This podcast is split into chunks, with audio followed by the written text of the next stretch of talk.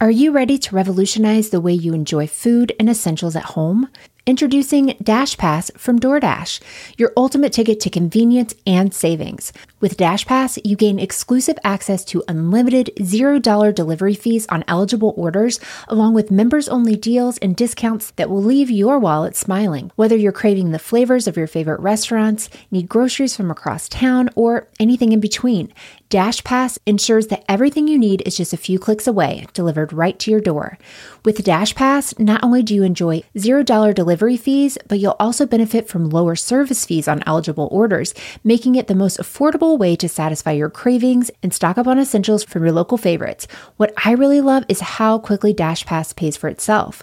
On average, it takes just two orders, which makes it a no brainer investment for your budget. And as if that weren't enough, Dash Pass grants you special access to exclusive promotions and menu items, adding an extra layer of excitement to your DoorDash experience. You get all this for only $9.99 a month, which is a small price to pay for unlimited convenience and savings. My family and I have had DoorDash for the past year or so, and while I make most meals at home, I don't know that I could mom without it. I used it twice just this past week while we were dealing with a stomach bug at home, and it was so nice to have and to be able to focus on getting better and not running all over town to pick everything up for everyone.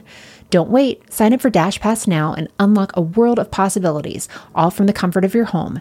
Dash Pass from DoorDash, delivering joy, convenience, and savings straight to your doorstep. Get more from delivery for less with Dash Pass. $0 delivery fees and reduced service fees on eligible DoorDash orders.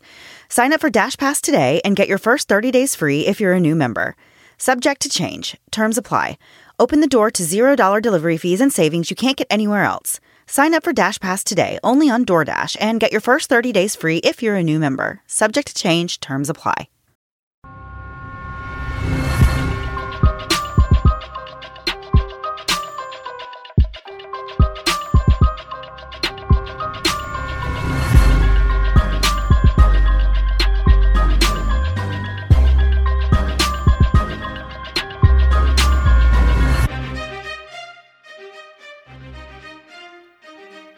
Hey guys, and welcome to the Moms of Murder podcast, a true crime podcast featuring myself, Mandy, and my dear friend Melissa. Hi, Melissa.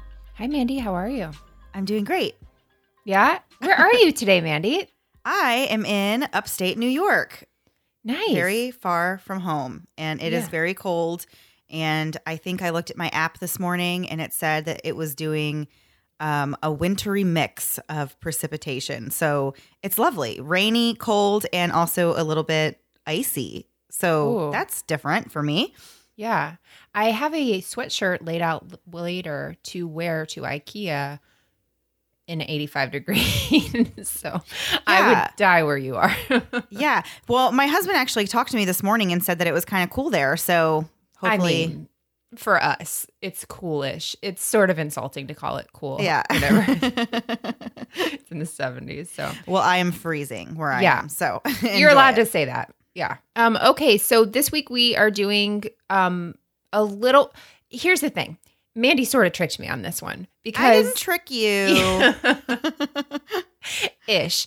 I don't like scary ish things. And this is not scary. This is, would you call this conspiracy ish? I would say that there is a conspiracy element to this story. Yes. I literally knew word for word you were going to say that. I don't know if that was deja vu or I'm just so used to your shenanigans and trying to justify these things to me. So, yeah, so this is different than something we would normally do, like way different. So, Mandy, in my like haste of packing up, I was like, yeah, great, let's do that. And then I read about it and then I got chills. And so um, that's where we are. But I get chills like, I mean, I get chills over seeing lizards. So it's really, there's just like a defect in my body. I get chills so often. So Yeah. Well, I chose this case because, um, you know, the this is coming out, of course, on Tuesday, the day before Halloween. So I thought this would be, I like Melissa said, I can never really convince her to do anything Halloween Mm-mm. related. So No. I did. I guess I did kind of trick her into doing this case. So I could Yeah. say that we did kind of like a Halloween ish episode. So uh, here we are. But if you're somebody, um, our friend Alicia is like me and she hates all scary things, um, and it's not scary. Like I am going to talk about it. So if you are scared of scary things, if I can talk about it, you can listen. It's really not going to be bad. Yeah. so anyway, with that introduction, Mandy, do you want to get right into it? Sure. So, um, this week's case is about an older story. Um, it's actually from 1945, which I think is about as far back as we've ever gone on our show. But Yeah. um, yeah, so th- but there was a lot of information about the story, and some of you may have actually heard of this case before. It is fascinating, and as Melissa said, there is a little bit of a conspiracy type of element. So the case we're discussing today is the case of the Sodder children. So we are going to tell you all about the Sodder children and what happened to them. So first of all, uh, George Sodder is really where the story starts off. He he was born in Tula, Sardinia in 1895. Um, he moved to the U.S. in 1908 at the age of 13 and found work in uh, Pennsylvania uh, on the railroads carrying supplies for workers. He moved to Fayetteville, West Virginia, and drove for a trucking company where he hauled coal and freight and eventually came to own the company after a while. So, we are going to Google this city out of Fayetteville, West Virginia. Melissa, I assume you have done that. I have. My favorite part was when Mandy told me it was in Fayetteville, West Virginia. She also added a note that said, like, super bonus points if you can figure out what was going on in 1945 there. Yeah. yeah, I could barely find out what's going on there right now. So there's not a whole lot on Fayetteville, West Virginia. The population of Fayetteville, West Virginia, as of 2010, so that's going back a ways, was 2,892 people. Um, in 2006, Fayetteville was named one of the top 10 coolest small towns in America by Budget Travel Magazine. Um, and I looked to see like who was number one on that list, but Budget Travel Magazine won't even keep that kind of stuff on the internet. It's 2006. It's just too far for them. They're like, Yeah. we're not, we're not talking about that anymore. We, we've moved on. And I found out that one of Fayetteville's most notable residents was a man named Tunney Hunsaker.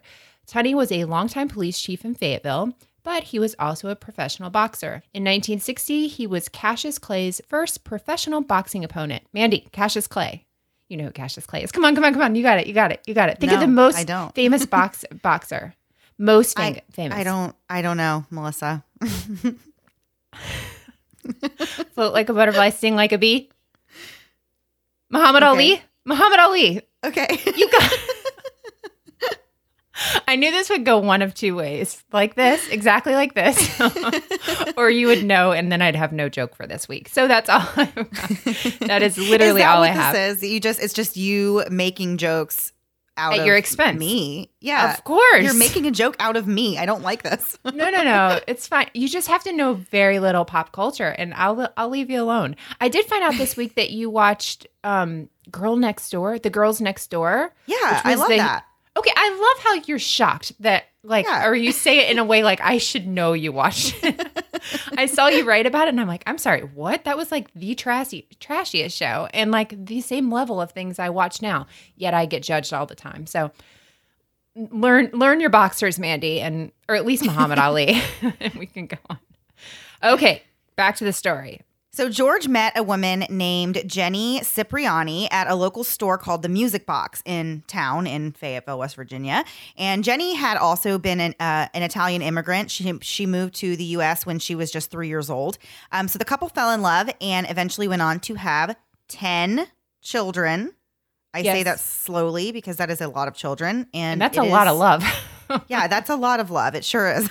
so, so the whole family lived in Fayetteville with a lot of other Italian immigrants. Apparently, this was a very big Italian community that they had um, there. I don't know if it still is. It could be. I guess you didn't find that out when you Googled that city. I did not.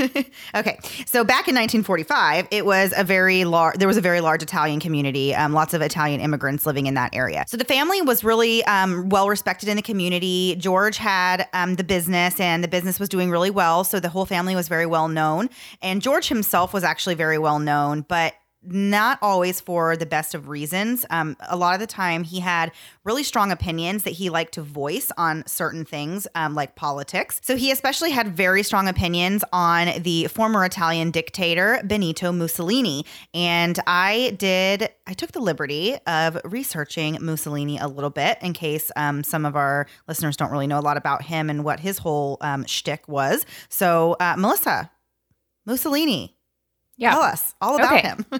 So, you know, we don't get political on our show, so this is going to be very brief. So, Mussolini spent his early adulthood traveling Switzerland, which sounds lovely, involving himself with the Socialist Party and getting into trouble with the police. He moved to Austria Hungary in 1909 and became editor of a socialist newspaper. He was deported back to Italy for violating laws on freedom of the press. So he became an editor for another socialist newspaper, but was arrested for inciting violence and jailed for six months at that point. He left the Socialist Party in 1914, started his own newspaper, and encouraged violence from his supporters. Widespread unrest began in Italy at this point. Uh, Mussolini briefly joined the military, but by 1918 he was back at writing papers and calling for a dictator to take over Italy. After the Treaty of Versailles in 1919, Mussolini organized the fascist groups into one giant national Italian fascist group. They encouraged violence against socialists. So Mussolini ran in an election as a fascist candidate, but he lost to the Socialist Party. He wanted to overthrow the government and tried to gather weapons. He was then arrested and was released the following day. In 1921, the Italian parliament broke down as the country continued to suffer violence and chaos. At this point, fascists took over and Mussolini became a deputy in parliament. Eventually, Mussolini demanded control of the government, or he said he would take it by force. Fascists already took control over smaller local governments. So, Mussolini at this point becomes a fascist dictator in Italy from 1925 to 1945. And as I said before, he was buddy buddy with Adolf Hitler. So, you know, All good things. well, yes, all good things, the opposite of that. That's exactly what it is. So, So George Sodder really disliked uh, Mussolini, and like I said before, he was very, very outspoken about that. And other Italians in the community did not really agree with him, and they actually were kind of like, you know, you can't really speak out about you know the leader of our homeland so they didn't Right. appreciate that very much and um, he- george was actually threatened a lot over his dislike for mussolini and we'll actually get into that a little bit more later in the story because that's kind of one of the important pieces of it the story actually that we're talking about today takes place tragically on uh, December 24th, 1945, so Christmas Eve. And the oldest son, the oldest Sodder child, was away in the army, but the nine other children were at home with the parents. So Maurice, who was 14, Martha, who was 12, Louis, who was 10, Jenny, who was 8, and Betty, who was 6, had asked the Sodder parents if they would have permission to stay up a little bit later that night, even though it's Christmas Eve. Um, they weren't really ready to go get in bed yet. So Jenny Sodder, the mom, said yes, but don't like she wanted them to make sure they locked up the house, turned off the lights, and closed all the curtains and kind of, you know, make sure the house was shut down for the night before they went to sleep. The parents and the four other children went off to bed and were, you know, planning on waking up Christmas Day and, and spending the day together as a family. Three hours after they went to bed, the phone rang and Jenny walked out of her room and into the hallway to go pick up the phone. And um, when she answered it, it was a little bit strange. There was a lot of people talking in the background, and she heard a female voice, but she didn't recognize who it was. And the person asked for a name of a person who did not live at the house. So Jenny just said, You know, you have the wrong number. Of course, it's the middle of the night. People, it's Christmas Eve. So, you know, I'm sure people are having parties and having a good time. So, probably wasn't really that strange to her you know, that somebody was calling and had the wrong number. But the thing that was a little weird was that after she had said, you know, this is not the house you're looking for, the woman on the other end did this kind of creepy laugh and then hung up the phone. So that was a little unnerving, and Jenny just went back to bed. But on her way back to bed, she had noticed that the children did not shut off the lights, lock the door, or close the curtains in the house. So she kind of walked around and did all these things before she went back to bed. You know, she went to shut the house down, and she noticed while she was doing all that that her oldest daughter, Marion, was asleep on the couch in the living room. So she, as I said, locked up the house and went back to bed. Around 1 a.m. on December 25th, Jenny woke up again to the sound of a thud on the roof. And then she kind of thought there was something like rolling down the roof. But it was one of those things she was, it was one o'clock in the morning. She was kind of, you know, in and out of sleep. And she just heard this, but then dozed back off, like didn't really get up and check it out. Um, so, but she woke up again about 30 minutes later and realized that the house was actually filled with smoke. And they woke up the children, the youngest children, um, Sylvia, Marion, John, and George Jr., to get them out of the house.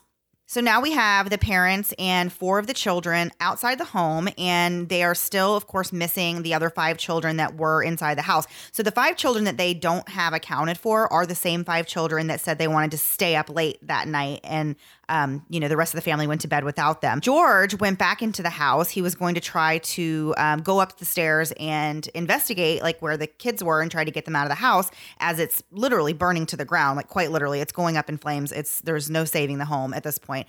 But um, when he gets inside, he realizes that the stairway leading up to the bedroom where Maurice, Martha, Louis, Jenny, and Betty were sleeping, um, the staircase was completely engulfed in flames. There was no way he was going to get up them. So he went outside and thought, well, I will just go over to um, where I keep my ladder on the side of the house and I will climb the ladder and get in, and get in that way. But for some odd reason, when he went out there, the ladder was not there. And he normally kept it, as I said, on the side of the house, but it just wasn't there. Can I ask a Um, question before we go any further? Where, okay, this house, is it just two stories? That's what I was, I couldn't remember if it was two or three. I was getting confused. I think it was just two stories. So the most of the family, the mom, dad, and the young kids were all asleep downstairs, and then the older kids that stayed up were all upstairs. I'm just trying to picture no, because Marion that's was downstairs. thing. Yeah, they weren't Right. all. They were kind No, of all around. And Okay. I kind of see. I kind of got the impression that the parents also were upstairs, and like yeah, that's the, what the bedrooms were upstairs, and so that they had kind of gotten out, and then maybe by the time they got out, and then they, he went back in in the house, the um, staircase was on fire. I, I wasn't really sure on that, but I kind of got the impression that all of them were supposed to be sleeping upstairs, and of course they didn't know for sure that the if the five children had gone to bed or if they were even up there they're just assuming you know they're not downstairs so they must be upstairs in a bedroom somewhere but they didn't really know because like i said they had gone to bed and they didn't know you know these other five children had said they were going to stay up late so really they had no reason you know they were They could be were anywhere upstairs. really in the house Right. because this is not a normal night of everybody just going to sleep in their rooms. You know, it wasn't a normal Right.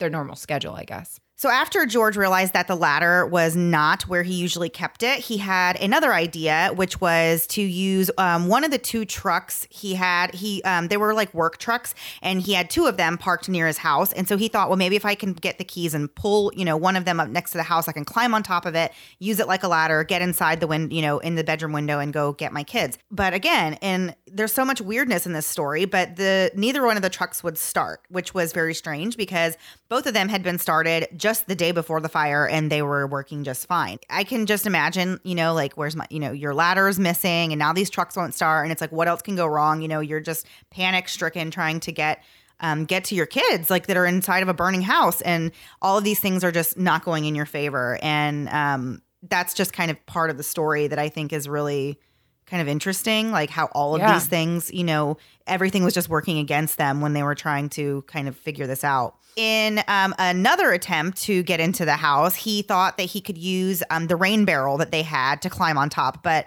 that also did not work um, the whole rain of course it was christmas it was winter so the whole um, all the rain in the rain barrel was frozen and there was absolutely no way he was going to move that thing anywhere as i said it was kind of sad to read about all the ways that he tried you know to come up with to get inside the house and he just couldn't do any of them Right. Marion at this point runs to the neighbors to phone the fire department. Keep in mind, this is 1945. Like they can't use the phone in their house. Nobody has a cell phone. You've got to go to a neighbor's. So the neighbor's phone doesn't have a signal and the call doesn't go through. So another neighbor attempts to call for help, but also couldn't get through. So the neighbor drove down in town to find the fire chief himself. This is small town now. I mean, it's 2,800 people now. So imagine what it was. The Sodder children were probably like 20% of the entire population of the town. There's just not very many people. Fire Chief FJ Morris initiated the city's fire alarm, which was basically just a phone tree system where one firefighter calls another and then another and another until you have enough people to put out a fire. that just i Terrifying. I mean, but no wonder he was like fighting to get through. You know, like he was doing everything he could because they're not coming anytime soon. You know, there's Yeah. just, you know, you're kind of on your own. They don't even have a siren or an alarm system. Um, and Mandy's note says, We've come a long way. Yeah. we really, we really, really have. Even though the fire department was only two miles away, the firefighters did not arrive until 8 a.m. And remember, this fire started at 1 a.m. So you're just standing outside of this fire watching, you know, this poor family watching the whole thing. I, I don't, I can't even talk about what's in there, but we all know what's in there, but you're just watching it and there's nothing you can do. So the entire home was is a pile of smoldering ash by the time they get there seven hours later. Uh, but the fire actually burned completely in less than an hour. So quick moving fire, obviously, but I just I can't imagine just waiting. Like, and when the fire department gets there, you're like, oh, good. Thank, Yeah. Thanks for showing up. I mean, it's not their fault. It's it's a long time ago, but And then I read something that was like, um, tell me if I'm wrong, but one of the people that uh, got the call couldn't even go because he couldn't drive the fire truck. So he had to wait until the fire chief. It was the fire chief. The fire chief. the fire truck. Hold on. We are just throwing out the word chief to the wrong people. If you cannot run the truck of the thing of which you are the chief of, you yeah. need to have that title stripped from you. You need to be a volunteer fire fireman. I can't drive one. That that's the level we're at here. That that's right. insane. Oh my yeah, gosh. It is. It really is. I know. I thought the whole thing with them being just like so close, you know, 2 miles away and taking that long to get there and and the fact that like, you know, the neighbor had to go into town and like actually alert the fire, you know, the fire chief and be like, "Hey, there's a fire over here, so we need to get, you know, get your phone tree started." Like yeah. that just it just it makes me very thankful that I live in 2018 where I can just pick up the phone and instantly get fire, police, or whoever I need uh, at the time. So, sure. before we talk about what happened um, after this fire, we are going to take a quick break for a word from this week's sponsors. This week, we want to talk to you about RX Bar. RX Bar prides itself on building things the right way, and they believe in the power of transparency. They do this by listing the core ingredients right on the front of the package. You'll likely recognize RX Bar on the shelf. They're the ones who have egg whites for protein, dates to bind, nuts for texture, and other delicious ingredients like unsweetened chocolate, real fruit and spices like cinnamon or sea salt. Sea salt may, in fact, be my love language. The adult bars come in 14 delicious flavors such as peanut butter, peanut butter chocolate, chocolate sea salt, blueberry, mixed berry, and coconut chocolate. RX bars aren't just for the moms, though. Did you know RX Bar also has a kids line? With RX Bar's kids line, parents can expect the same high quality, clean label nutrition for their kids as they eat themselves. It's hard enough to keep the kids eating well balanced meals, let alone those times when you're in the car and needing a snack to get them through to the next meal. RX Bars for kids have the same whole food ingredients as RX Bar, just smaller and kid friendly flavors. The texture is also softer, and the nuts are chopped up into smaller pieces, making it perfect for your little ones. Best of all, the kid bars come in six flavors like chocolate chip, PB&J, double chocolate chip, and peanut butter chocolate. My kids were dying over their favorite, double chocolate chip bars. The best part is both the adult and kid bars are gluten-free, soy-free, and dairy-free. They also have no artificial colors, artificial flavors, preservatives, or fillers. I'm currently in New York on vacation visiting family, and I grabbed a mixed berry RX bar to bring on my flight with me. It was the perfect combination of fruity and nutty with hints of cranberry and almond. It was delicious and it was the perfect on the go, oh my gosh, we have to make it to the airport alive snack. It's also great for pre and post workouts, breakfast, or snacks on the go. RX Bar is offering you an exclusive pack of six adult bars and four kids bars so the whole family is able to enjoy. For 25% off your first order, visit rxbar.com slash moms and enter code moms at checkout. Again, for 25% off your first order, visit rxbar.com slash moms and enter promo code moms at checkout. When's the last time you were in the mall? I know it's been a long time for me because it's just such a hassle. You have to drive and go inside, and then there's all the noise and the lights and the people. Uh, so maybe I'm being a little dramatic about it, but it wouldn't it be great to shop for brand name clothing all without encountering the dreaded M word, the mall? That's where Poshmark comes in. Instead of buying things new, with Poshmark, you can shop from millions of closets across America. So, in the last week since I've downloaded the Poshmark app, I've been very busy. I've started following several closets and just purchased an adorable pair of gently used pink Converse tennis shoes for just $25. I've been on the lookout for these Converse shoes for forever, but I didn't want to buy them in stores because it would cost me 65 bucks. As soon as I placed my order, I received an email from Poshmark saying that the seller had been sent a prepaid, pre addressed shipping label, so I know my stuff will be on the way quickly. I love that with Poshmark, I can search for clothes or shoes for myself or my husband or kids, all while having the office running in the background. It's a perfect situation. What's better than searching for Michael Kors bags while listening to the musings of Michael Scott? You can download the free Poshmark app and find clothes for women, kids, and men. Poshmark is the easiest way to both buy and sell fashion items. Plus, they make shipping super easy for both the buyer and the seller. Listeners of Moms and Murder get $5 off your first purchase. Just enter the invite code MURDER5 when you sign up. That's invite code MURDER5. So, we also want to tell you about our friends with Green Chef. I am not being dramatic when I say Green Chef was a real lifesaver for me this week. After eating straight junk for two weeks while moving into our home, my family was more than happy to eat a delicious home cooked meal, even one made by me. Green Chef is a USDA certified organic company whose meal plans include paleo, vegan, vegetarian, keto, gluten free, omnivore, and carnivore, which means there is literally something for everyone in your life. Green Chef thinks dinner should be planned around your life, not the other way around. Gone are the days of what's for dinner because with Green Chef, everything is handpicked and delivered right to the door, which means Green Chef is basically your own personal dinner hero. So I have the taste buds of a three year old. So when I see a vegetable, I am immediately looking for the sauces or dressings to add to it. Green Chef recipes include pre made sauces, dressings, and spices, so you get more flavor in less time. We know that several of our listeners have dietary restrictions, and that's what makes Green Chef such a great fit for anyone. Green Chef makes it easy to maintain a specialty diet and enjoy exciting new options. Uh, this week, I ordered the keto box while Mandy ordered the paleo box. All of my meals were absolutely phenomenal, but I especially love the Cajun shrimp with bacon, which actually included collard greens and in my adult life, I have never willingly eaten something with collard greens, but in this recipe, they were so delicious, which is actually a sentence I never thought I would say. For $50 off your first box of Green Chef, go to greenchef.us slash moms. Again, for $50 off your first box of Green Chef, go to greenchef.us slash moms. And now back to the show. So we've got um, the family, the Sodder family is standing outside, as we said, watching their house burn to the ground. And like we talked about before we took our break, it was um, seven hours before the fire department actually got there. So after they arrived, it was kind of assumed that the five missing children were dead in the fire.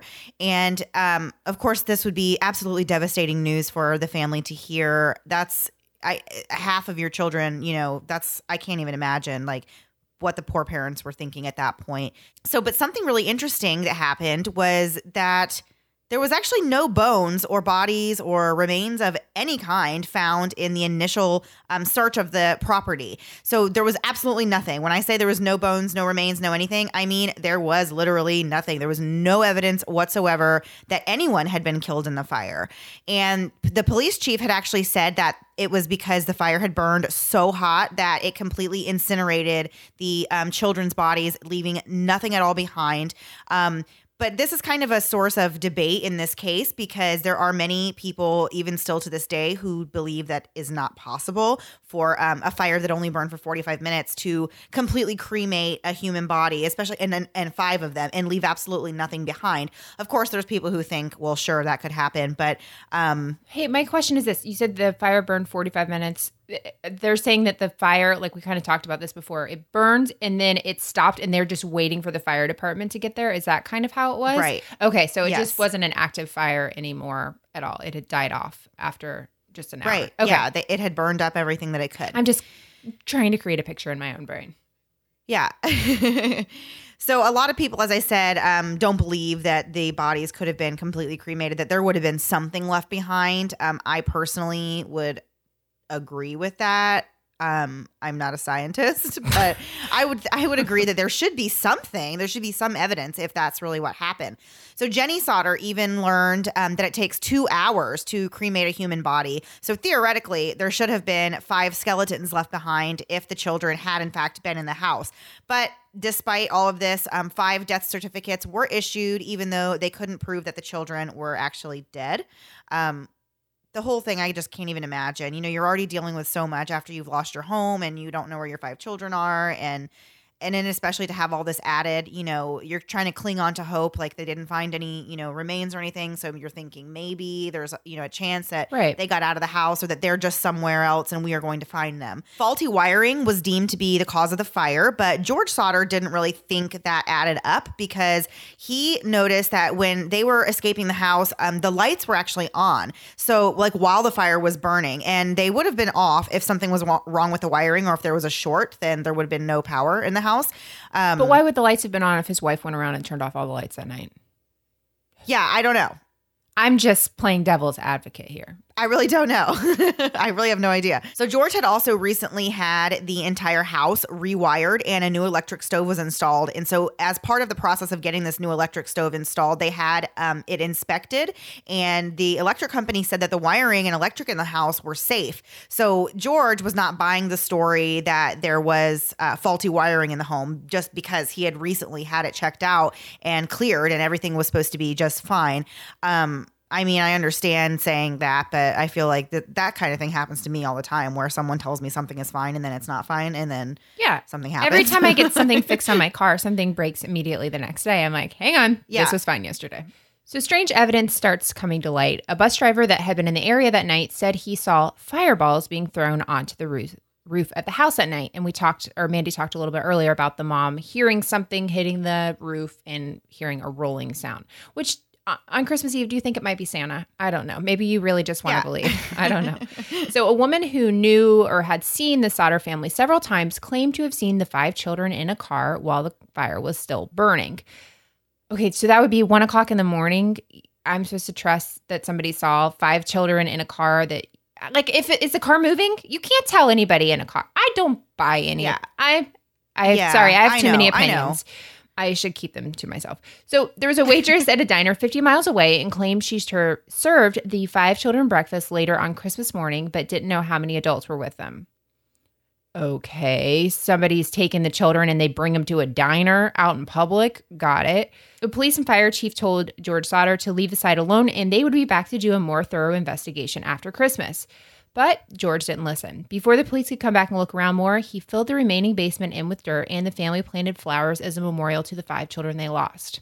That's what I don't get. Like, if they're going to come and do an investigation and they can't find your children and you want to hear the whole thing, why do you fill it in? Why do you touch yeah. anything? I understand, yeah, like, the grieving and all of that, but like, that part is kind of like, well, you got to follow the process and like give it a day. I mean, they've got to yeah. do a whole phone tree thing to get anybody here, but eventually somebody will be here. So the family tried to move on with their lives, but they could never stop thinking and questioning whether or not their children were dead or if they've been kidnapped or ran away and were still out there. Which, if you have that kind of loss in your, loss in your life, I can totally understand how you would just want, without definitive proof, you would want to believe any anything else. I really do get that. Yeah, it is very sad. Are you ready to revolutionize the way you enjoy food and essentials at home? Introducing Dash Pass from DoorDash, your ultimate ticket to convenience and savings. With Dash Pass, you gain exclusive access to unlimited $0 delivery fees on eligible orders, along with members only deals and discounts that will leave your wallet smiling. Whether you're craving the flavors of your favorite restaurants, need groceries from across town, or anything in between, Dash Pass ensures that everything you need is just a few clicks away, delivered right to your door. With Dash Pass, not only do you enjoy $0 delivery fees, but you'll also benefit from lower service fees on eligible orders, making it the most affordable way to satisfy your cravings and stock up on essentials from your local favorites. What I really love is how quickly Dash Pass pays for itself. On average, it takes just two orders, which makes it a no brainer investment for your budget. And as if that weren't enough, Dash Pass grants you special access to exclusive promotions and menu items, adding an extra layer of excitement to your DoorDash experience. You get all this for only $9.99 a month, which is a small price to pay for unlimited convenience and savings. My family and I have had DoorDash for the past year or so, and while I make most meals at home, I don't know that I could mom without it. I used it twice just this past week while we were dealing with a stomach bug at home, and it was so nice to have and to be able to focus on getting better and not running all over town to pick everything up for everyone. Don't wait. Sign up for Dash Pass now and unlock a world of possibilities, all from the comfort of your home. Dash Pass from DoorDash, delivering joy, convenience, and savings straight to your doorstep. Get more from delivery for less with Dash Pass. $0 delivery fees and reduced service fees on eligible DoorDash orders. Sign up for Dash Pass today and get your first 30 days free if you're a new member. Subject to change. Terms apply. Open the door to $0 delivery fees and savings you can't get anywhere else. Sign up for Dash Pass today only on DoorDash and get your first 30 days free if you're a new member. Subject to change, terms apply. So, in the aftermath, George and Jenny were clinging to hope that their children were still alive, as Melissa just said. Um, Jenny did these experiments where she would take chicken bones, beef joints, and pork chop bones and burn them at high temperatures um, for 45 minutes to see if there would still be anything left. This is her way of kind of verifying, you know, if it's even possible that all of her children could have been, you know, completely, you know, incinerated in the fire. And so on each one of these experiments, the bones always remained intact. So she took that, of course, to mean that it wouldn't be possible that, you know, that could have happened to her children. There would still be evidence of it. So George had also heard about a similar house fire where the house had burned to the ground and there were skeletons left um, among the rubble. And they had noticed in the um, after the fire had been um, you know completely finished and extinguished um, some appliances and pieces of the tin roof were found um, you know in solid pieces and they were you could identify what they were. So they didn't understand how it would be possible for those items to survive but the bones of their children like wouldn't have made it all the way through. So the couple believed that there was just absolutely no way um, that the children could have been in the house and could have been cremated in the fire.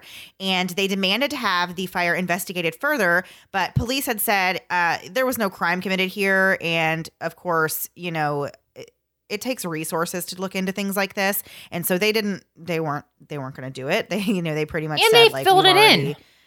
Yeah yeah whole exactly. crime Like, scene is filled they- in. yeah what can they really do at this point so a telephone repairman that the family spoke to told them that the telephone lines had been deliberately cut that night and that that is why the neighbors were not able to get a phone call out to the fire department in the first place which again is very interesting a very interesting part of the story um who you know it, it does make it seem a little strange like on christmas eve like who would deliberately cut the phone wires and unless there was something you know sinister going on and that they had planned it that way Right. you know so that the fire department wouldn't be able to make it George would often go back to the site of the fire and dig through the dirt looking for any clues or evidence. And on one visit to the site, his youngest daughter, Sylvia, found a hard rubber object in the yard. And George recognized it as a napalm pineapple bomb, which was uh, commonly used in combat. And they kind of wondered if someone, you know, maybe with ties to the military or the government, like had somebody thrown this um, bomb onto their roof to intentionally start the fire, you know, and commit arson, basically. Two years later, George saw a newspaper photo of school children in New York and fully believed that one of them was his missing daughter, named Betty. So he drives to Manhattan, but the children's parents refuse to let him see her, which totally Right. reasonable. I can follow along with this. Um, the Sodder parents at this point hire private detectives to help them search for their children.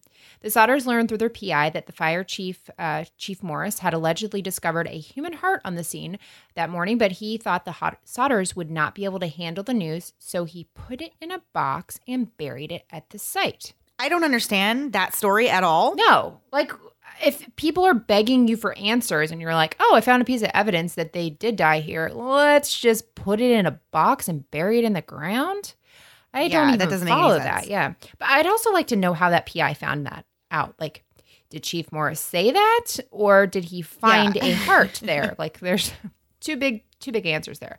So they agreed to dig up the box and they took it straight to the coroner to inspect and confirm what was inside. The coroner discovered that it was a beef liver in the box that had never been exposed to the fire. Um, so who did that? Yeah, I don't. I really have no like why and why would Why? someone? Yeah, why? I Just don't understand. Why? That's we have big questions about why. Yeah. So some people believe that Fire Chief Morris planted the liver there, hoping the Sodders would fall for the human heart story and move on with their lives and stop asking so many questions. That also doesn't make sense. I, none of I don't get that either. Yeah, Yeah, I, I don't know. Nothing makes sense in this. yeah. I guess I should just like resign myself to being like, well, this doesn't make sense too, and that's just how the story goes. The PI also un- uncovered the identity of a man who had threatened George Sodder in the weeks leading up to the fire. So, one man apparently told George at some point that his fuse boxes would cause a fire. Concerned citizen, who knows? How do you know this information, sir? So, another man shows up selling life insurance, and when George refused to buy, the man said, Your house is going to go up in smoke and your children are going to be destroyed. You are going to pay Whoa. you are going to pay for the dirty remarks you have said about Mussolini, which is kind of where the whole Mussolini thing comes in to play here. Like, was he so outspoken that people just wouldn't buy life insurance and destroyed his family? This is literally an episode of The Office where they think that there's a mafia involved in buying life insurance policies. So I, I can get behind this this theory. Shortly before Christmas, some of the Sodder sons had told the parents that they had seen a man parked in a car watching them and their siblings as they came home from school. So this is like in the days leading up to this fire. The um, the older boys of the family were like, you know, mom and dad, there is a creepy guy sitting out there watching us as we get off the school bus or whatever the case was but the parents kind of wrote that off as you know they didn't think in 1945 too i imagine like that's I, I i pictured that being the days when like things just don't happen like that you know like so yeah. you you wouldn't really, you know, now if my kids said like there's a creepy man watching us, we're going to take that very seriously. right. But I feel like back then it was like totally different. In August of 1949, the Sodder parents brought in a, path- a pathologist named Oscar B. Hunter to help with a new excavation of the burn site. They are still on a quest for answers years later. Um, they uncovered several pieces of vertebrae in the soil and they sent them to the Smithsonian for testing. It was determined that the bones belonged to just one person that was between 16 to 17 years of age, but would not have been older than 22. And I guess they know that because of sciency things and yes, what- because of sciency things. Yes. So the oldest missing Sodder child was just 14, and the vertebrae found showed no evidence that they had ever been exposed to fires. It's not really likely that those bones actually belong to any of the missing Sodder kids, and they thought that most likely it came from the dirt supply that George Sodder had used to fill the basement to create the garden memorial. But I still have so many questions about that. So he got a dirt supply from the bones of other people? That's what I'm supposed to believe here? I guess, yeah, he got a dirt supply that had bones in it. I don't know how. But okay, this is what doesn't make sense to me. Okay, 16 to 17 and 14 are not that different. that far off. Yeah, yeah, I, agree. get like I mean, it, it could be just a simple thing with puberty, really, because that's when everything goes haywire in your body. Like, what if this person matured a little earlier or whatever? That's that's not crazy. If they said a two year old and a sixteen year old, I'd be like, wow, that is very interesting piece of information. This just seems like there's no. I, I don't get it. I just don't get it. Okay. So the Smithsonian report also stated, um, and this is a quote It is very strange that no other bones were found in the allegedly careful excavation of the basement of the house. One would expect to find the full skeletons of the five children rather than only four vertebrae. This is also taking into account how long the house has burned down and how long it takes to cremate a body. The Smithsonian is even saying there should be skeletons here if there was five children indeed in this house as it burned to the ground and there is nothing. It's one thing for the parents to kind of say that they did, you know, experiments in the kitchen and burned chicken bones, but I feel like if the Smithsonian says it, it must be true. Okay, calm down. it's bizarre to me that the Smithsonian got involved in this. Like whenever it was I like, do- I was like, too. oh, the Smithsonian, the same Smithsonian. Okay, great. So the governor told the family that their search was quote hopeless, and he closed the case, which that's tough. The Sodders erected a billboard near the burn site. It had pictures of each of the missing kids and announced a $10,000 reward. They believed that the children had been abducted and that the fire was set on purpose to destroy evidence. So, Evidence of what? yeah, I guess of the kidnapping, right? Like, I guess so, yeah. so one thing that we didn't talk about, but I remember reading or hearing was um, that they thought it was weird. The family thought it was weird that they didn't hear voices. Like they were yelling inside, but they didn't hear the children like yelling back down to them, which is Yeah, right.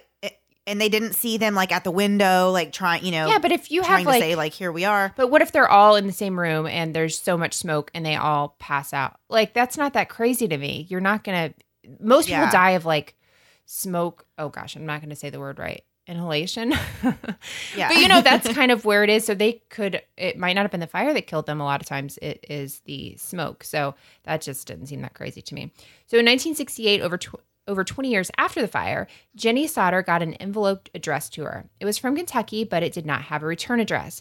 It was a photo of a man in his early 20s with a note written on the back that said, Louis Sodder, I love brother Frank- Frankie, Lil Boys, eh? A. A90132 or 35. The man in the picture looked a whole lot like their son. I will say that. They I saw the picture in the comparison and I was like, "Whoa, that looks like their missing son." Um Yeah. for sure. What is that? All that information? A90132 or 35? yeah, I don't know what any of that means. And the parents didn't either. They couldn't figure out what that was a message of or what the what that was supposed to mean. Yeah, unfortunately, yeah. So the Sodders again hire a PI to look into it, but he headed off to Kentucky and was never seen again. Oh dear God! So I guess there's speculation that he took their money and ran, but other people say that wouldn't happen because a PI's job is to look into stuff. So it's unlikely he would just bail on them. Except they're Which I get. Like if that's your job, you're a private eye, like that's literally is your job. Like I don't understand. You can't keep your I don't know. It just doesn't. It, doesn't seem that much. And plus, how much did they pay him? It's not like he could like take whatever they gave him and like go off and retire. So I don't know. I do think it's kind of strange that he was never heard from again after he went to go look into this. Okay, fine. That is a little bit weird. I'll give you that one. But you know what? Sound this is going to sound very terrible, but these kind of things happen in these cases where they know like they're it's very public. There are billboards, there's all this. There are people that are just sick and will send things to, you know, like you remember the JonBenét Ramsey case when the guy claimed to have Yeah. killed the killed her. Yeah. Like there's nothing to be gained from that. So to me it's not that crazy that somebody did that. Yeah, no, I agree. I was going to say that too. That people are just we- they Terrible. just are strange and yeah, and they just want attention or they want to like mess with the family for whatever reason. I Yeah, don't know why, but enough. Yeah, but I do think it is weird. Um, so the Sodders took the photo as truth that their son was still alive, and they even used the photo that was sent to them to update the image on the billboard, which that might have been taking it a little far because you don't know for sure, you know, if that's him. The little bit. I mean, but they're des- you know, They're it's, it's desperate, desperation. Yeah, and just hoping, you know, hoping for anything. So George said in an interview, um, quote, time is running out for us. We only want to know if they did die in the fire, we want to be convinced. Otherwise, we want to know what happened to them, which honestly I don't th- I think is unreasonable. You know, if they want to have proof either way, you know, one way or the other. So George actually died a year later in 1969, never finding the answers that he was seeking for his entire life, which is just very, very sad and heartbreaking. And Jenny, um, after the fire, Jenny wore only black. Um, for the rest of her life and continued all the way until the day she died in 1989. And after she died, um, the billboard with the children and the reward and all that, they finally took that down. Um, the surviving Sodder siblings and their children have continued to investigate, and a few new theories were born. Um, some of the theories are that the local mafia had tried to recruit George and he said no. So this was their like retaliation, um, or that they had tried to extort money from him. Um, there was a theory that the kids were kidnapped actually by someone that they knew. And then, of course, the fire was set. Um, and then there was this theory that the kids were abducted by the Sicilian mafia and then they had set the fire. And I don't really know what would be the purpose of that. Although I did, I talked to this case over briefly with my uncle the other night, and he was saying um, that the Italian mafia would like kidnap these kids, like abduct them and put them into like you know human trafficking kind of stuff, Oh, wow. and and that maybe they oh, you know they took those five because those were the ones that were awake and were downstairs and they you know it was easy access and so maybe that could be like a, a possible theory of what happened um so what do you think melissa do you think they died in the fire I mean, I feel terrible for the whole family, and all of that would be so horrific to watch happen.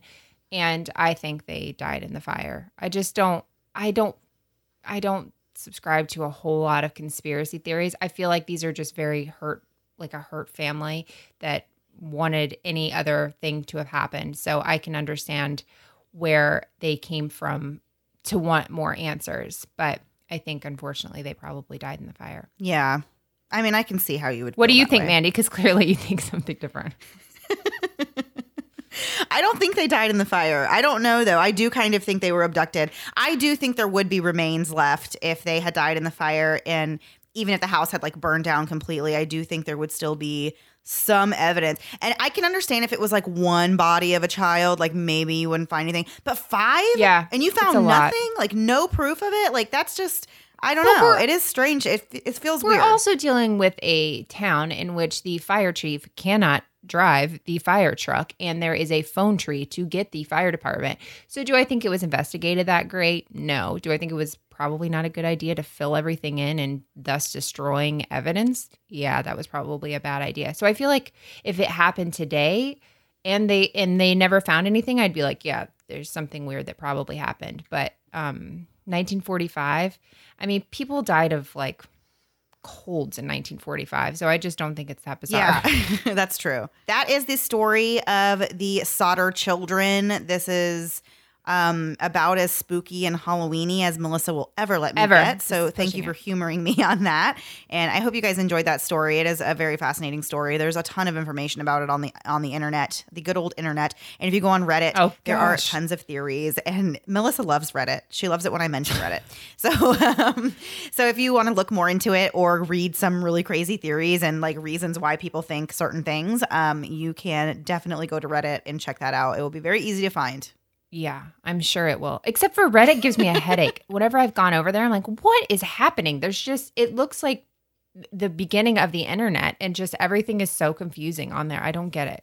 Um, so uh, real quick, patreon.com slash moms and murder. We will have um, Eileen, we are recording it Monday, which means I have to record, edit it and you have it up by Tuesday, but we will have it done for you. Which actually, no, when you hear this, it'll be there. Congratulations. Your Patreon bonus, Yay. bonus episode is up. Yeah. And so now we have a couple uh, last things before we go. Um, the first one is very Halloween inspired. Mandy, what is your favorite Halloween candy? And somebody in our Facebook group wrote it, and because it's labeled Halloween candy, I can't find the name of who wrote it. So just know in my heart you're my hero, and um, I just can't find who asked this question. Yeah, Yeah. but you're lovely. I know you're a wonderful person, and we love you. Okay. Okay, so let me first start by saying that I think modern Halloween candy is awful, and I don't like that it's mostly chocolate now. Like, have you noticed that when you go to get like a bag of Halloween candy, you can get like an assorted bag of chocolate, or you can get like the cheap one that has like Tootsie Rolls and stuff in Right. it. You Yeah. know what I'm saying? There's not a lot of options anymore like it used to be. I remember when I was a kid, there was so many different things that I loved, and you just don't get them anymore.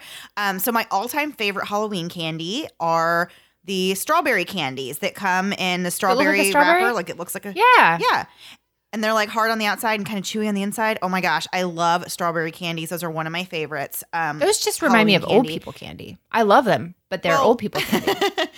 Yeah, no, I love strawberry candies. So I love those. And then when I was a kid, my favorite Halloween candy used to be bottle caps. Um, but you don't really get bottle caps anymore. Like those are another thing you can't find anymore. Because they're crap. Nobody Why- likes them. They like Why are you making it's faces? like eating a BC powder that's been flavored with like grape medicine. It's terrible. I love them, but you definitely don't find them anymore. Oh, that's true, So, yeah. Um, so, but now I don't really have any like modern Halloween candy favorites. Like, no, I don't really. I do like like the now and laters, and I do like sour stuff. Yeah. But um, for the most part, I think Halloween candy of the present day is just not that great. oh great. yeah, that's I didn't even think about that. It's all just very like regular candy you can get year round. yeah. Um, my mom used to be a real cheapo, and she would buy those orange and black ones that are like wax kind of things that have Oh, like yeah. a little bit of flavor in there. Like you'd break a tooth off to be able to get something, but they were always really cheap. So those were always at our house. Nobody ate them. They're terrible. I don't think I have a favorite Halloween candy because yeah, I, I'm trying to think of what even constitutes a ca- Halloween candy. I will always eat Sour Patch Kids, and um, yeah, that's about it. I, I don't. I'm not very exciting. I don't know a Halloween candy, and it's not Yeah. bottle caps, but I do love the strawberry things. Those are really good. I um Yeah. yeah, but again, I feel like I'm a hundred when I eat them.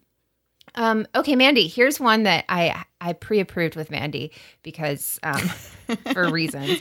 So Becky A in our Facebook group asked, "Do you believe in aliens?" So when Mandy and I were on our trip back from Atlanta after a billion hours in the car, we I don't know, I just started asking her questions about different crazy uh theories and stuff and it was the most eye-opening conversation I've ever had with her. and I will never recover. I'm crying right now. Mandy, um Mandy, um do you believe in aliens? And I do not. I don't believe in aliens. Okay, then I have a, qu- a follow up question for you. Mandy, what do you think UFOs could possibly be? So I so I I, really enjoy the theory that UFOs could be people oh from the Oh my God. future I can't wait for you to hear this later. traveling back in time. Oh my gosh.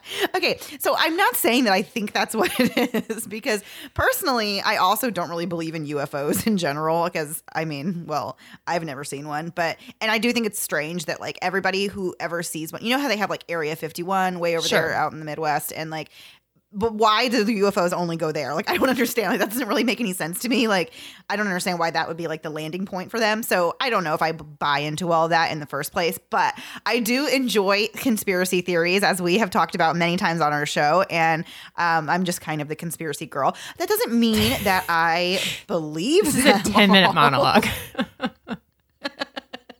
It doesn't mean I believe them. But no, I do think it's a fun theory that UFOs could be time travelers from the future coming back to check things out. So when we asked our mutual friend TJ with Pints and Puzzles, like, hey, TJ, because he believes all this stuff or some of this stuff, what are UFOs? Like Mandy just sent him a message and said, What are UFOs? And he thinks, or he said one theory is that Jesus is in the UFO and comes back to help us do things the right way. And I almost died. Yeah, TJ, I don't know. I can't. I can't.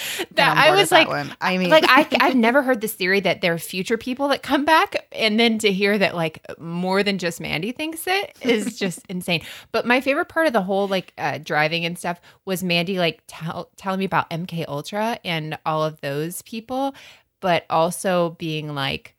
Anytime I question it, she'd be like, "Well, yeah." Like I would be like, "Well, what about Beyonce?" She's like, uh, "MK Ultra."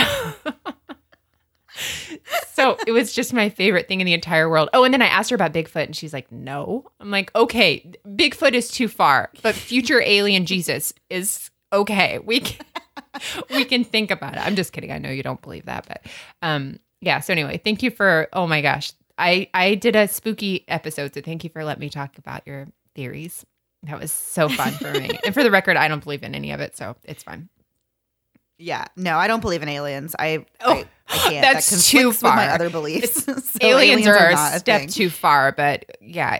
well, that was a different episode. I enjoyed doing that. We'll have to do something like that again sometime. Yeah. But not. Um, yeah, but no wives or husbands died and nobody hired anybody to kill anybody. So there's that.